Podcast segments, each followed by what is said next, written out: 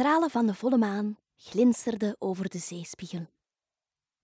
Het ideale moment voor een tochtje over zee, dacht heks Fiona.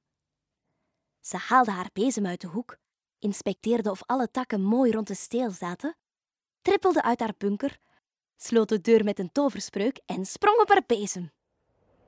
Woeha, hier kom ik! krijste ze vrolijk. Direct zette ze koers over de duinenheuvels, waarop ze de konijntjes zag rennen en dartelen. Hé? Daar vliegt heks Fiona? merkte zo'n langoor op, Fiona, waar ga je nu weer heen? riep een ander. Naar de zee, die reusachtige zee. Ik ga opstijgen in de stralen van de maan, tot ik in haar kraters kan staan. Onnozele heks. De maan is toch veel te ver? schreeuwde het oudste konijn. Maar Fiona hoorde hem niet meer en stoof eigenwijs in de richting van de zee. Jaha! Ja! Joehoe! gilde heks Fiona opnieuw toen ze het strand met de ontelbare schelpjes zag opdoemen. Daarachter bevond zich die blauwe massa die blonk als een spiegel. Hoesie, hoesie! De heks knorde van genoegen. Ze liet haar bezem in de onmogelijkste bochten kronkelen en haalde acrobatische toeren uit.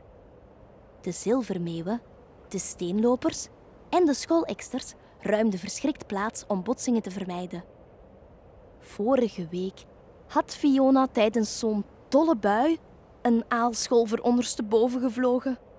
Ze had die zwarte vogel in het donker nooit gezien en het arme dier had er een gebroken vleugel aan overgehouden. Hij werd verzorgd door heks Katora, de zus van Fiona, die haar zus achteraf aanmaande om in het vervolg een beetje voorzichtiger te zijn. Maar denk je dat Fiona hier naar luisterde? Mispoes. Eenmaal op haar bezem voelde ze zich de koningin van de lucht. En iedereen moest wijken. De maan keek onverstoorbaar toe hoe die belachelijke heks probeerde om steeds hoger op te vliegen. Ze was al een vijftigtal meters boven de zee geraakt toen de bezem plots begon te sputteren. Wel, wat krijgen we nu? riep Fiona uit. En ze brabbelde snel een toverspreuk, waarna de bezem zijn koers herstelde.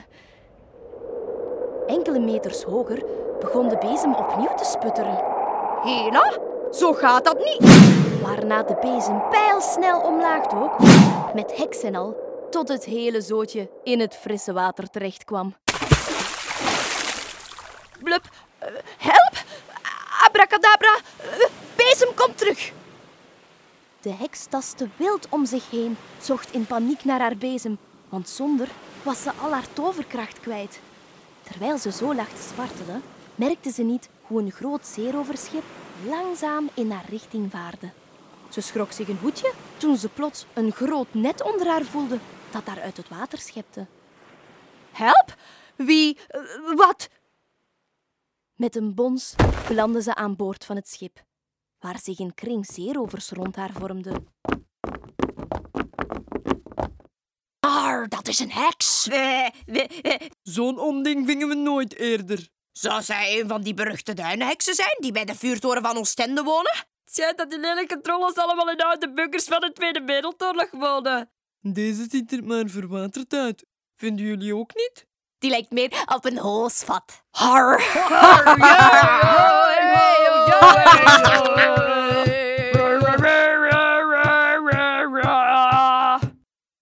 Jullie hoeven mijn status niet te beledigen, liet Fiona eensklaps van zich horen.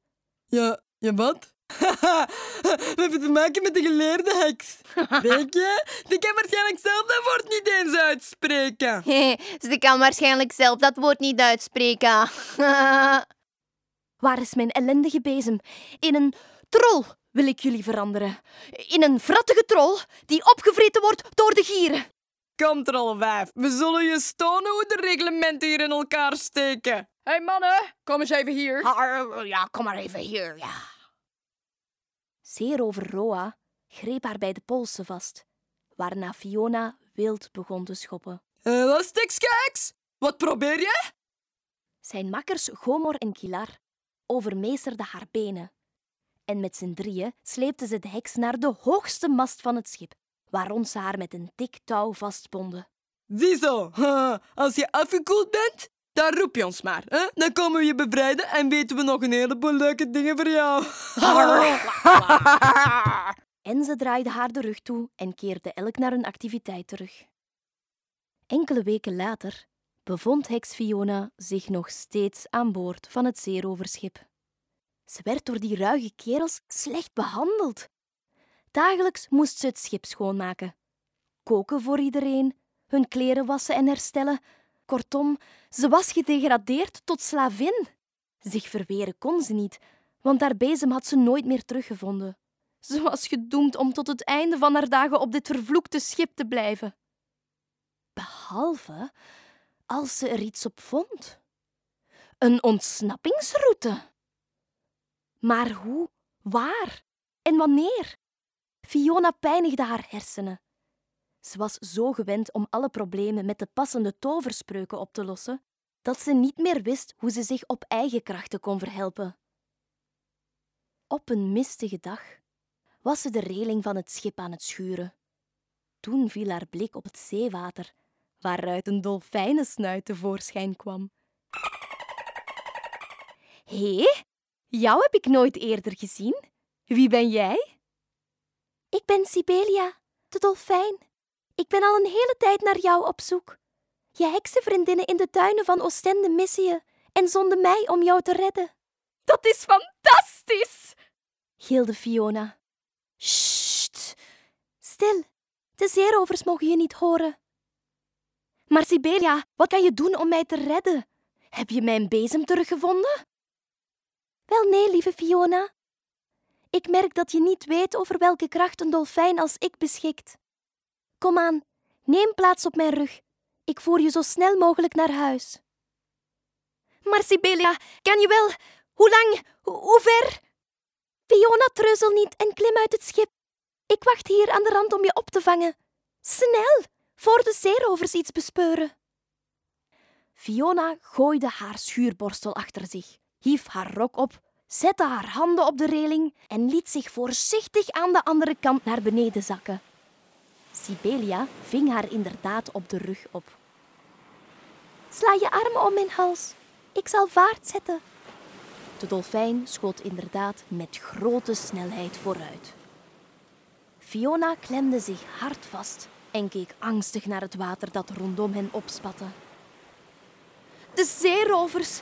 Zouden die mijn ontsnapping niet opgemerkt hebben? Nee, ze hebben nog niets in de gaten, Fiona. Maar dat zal niet lang meer duren. In de verte loeide plots een misthoorn. Zie je wel? Maak je echter geen zorgen, ze vinden ons nooit.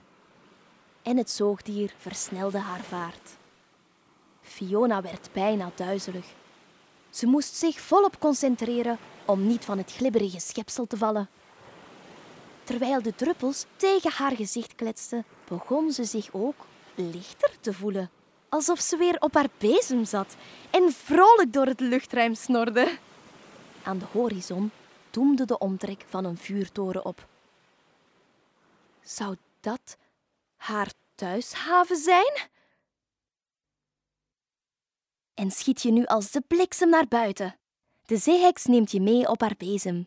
Je scheert rakelings langs de wolken, tussen het gekrijs van de meeuwen en boven het geruis van de golven. De zee wacht op je.